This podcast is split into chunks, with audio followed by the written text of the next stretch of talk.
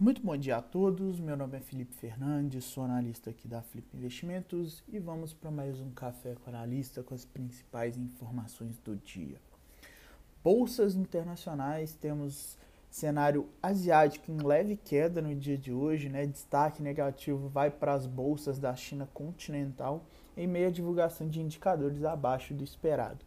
Europa negocia em cenário levemente positivo e futuros americanos em queda no momento. Né? Investidores aguardam a divulgação dos resultados da reunião de dois dias do Federal Reserve, seguida aí de fala do presidente da instituição. No ambiente de moedas, temos um cenário para o índice dólar e para o dólar frente às moedas emergentes neutro no dia. Commodities é um cenário de alta, né? metais, petróleo e commodities agrícolas se valorizando no dia de hoje. Ambiente político e econômico brasileiro, temos aí o presidente Jair Bolsonaro afirmando é, na véspera que o novo Bolsa Família pagará 300 reais em média é, para os beneficiários do programa. Ainda em destaque, em audiência na Comissão de Minas e Energia da Câmara dos Deputados na quarta, o diretor-geral da ANEL, né, o André Piptoni, afirmou que o órgão vai definir até o fim de junho os valores das bandeiras tarifárias, que elevam a conta de luz em períodos de custos adicionais devido ao acionamento de usinas termoelétricas. Além disso, entrou em pauta no plenário virtual do STF uma ação movida por grandes consumidores que questionam a cobrança pelos estados de alíquotas iguais ou superiores às impostas a artigos considerados supérfluos, né, como bebidas alcoólicas. A ação definirá as alíquotas diferenciadas do ICMS sobre o serviço de energia elétrica e telecomunicação. Em um relatório da agência de risco Moody's, divulgado na terça, projeta que o PIB do Brasil crescerá em torno de 4,9% em 2021, após a recessão observada em 2020 como resultado da pandemia do Covid-19.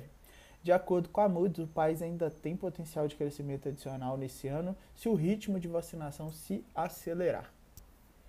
Ambiente corporativo interno, temos em destaque é, no plenário do Senado, vai que vai começar a analisar essa quarta-feira a medida provisória que trata da desestatização da Eletrobras. A MP está perto do fim de seu prazo de validade, né? se ela não for aprovada pelo Congresso Nacional até a próxima terça-feira, perderá os seus efeitos. Já a Cira Educacional anunciou que obteve financiamento de 200 milhões de reais com a International Financial Corporation do Banco Mundial para fortalecer a estratégia de crescimento e transformação digital. A operadora de telecomunicação TIM anunciou nesta terça-feira a emissão de 1,6 bilhão em debêntures vinculadas à meta de eficiência no consumo de energia elétrica e na ampliação de cobertura da tecnologia 4G no país. A Ambipar comunicou a compra da Ecológica Nordeste e da Ecológica Gestão Ambiental. Os valores ainda não foram divulgados.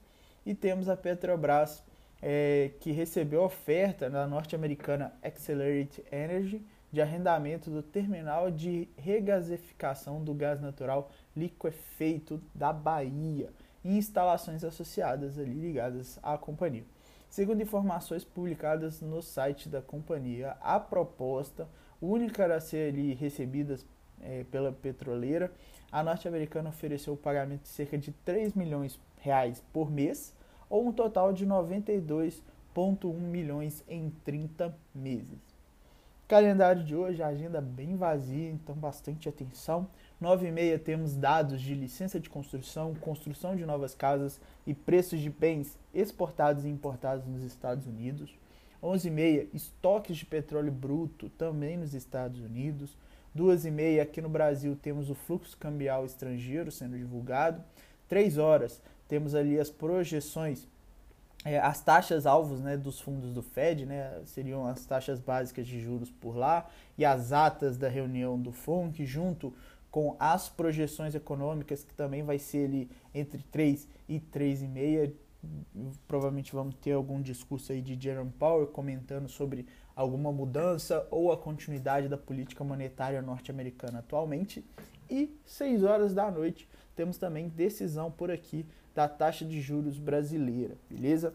Desejo a todos um ótimo dia, vai ser um dia provavelmente bastante movimentado. Às 10 horas da manhã eu vou estar ao vivo no nosso canal do YouTube para acompanhar a abertura do mercado Bovespa e comentar ali mais algumas informações, algumas notícias e analisar algumas empresas desejadas, beleza? Desejar a todos um ótimo pregão, abraço a todos e até mais.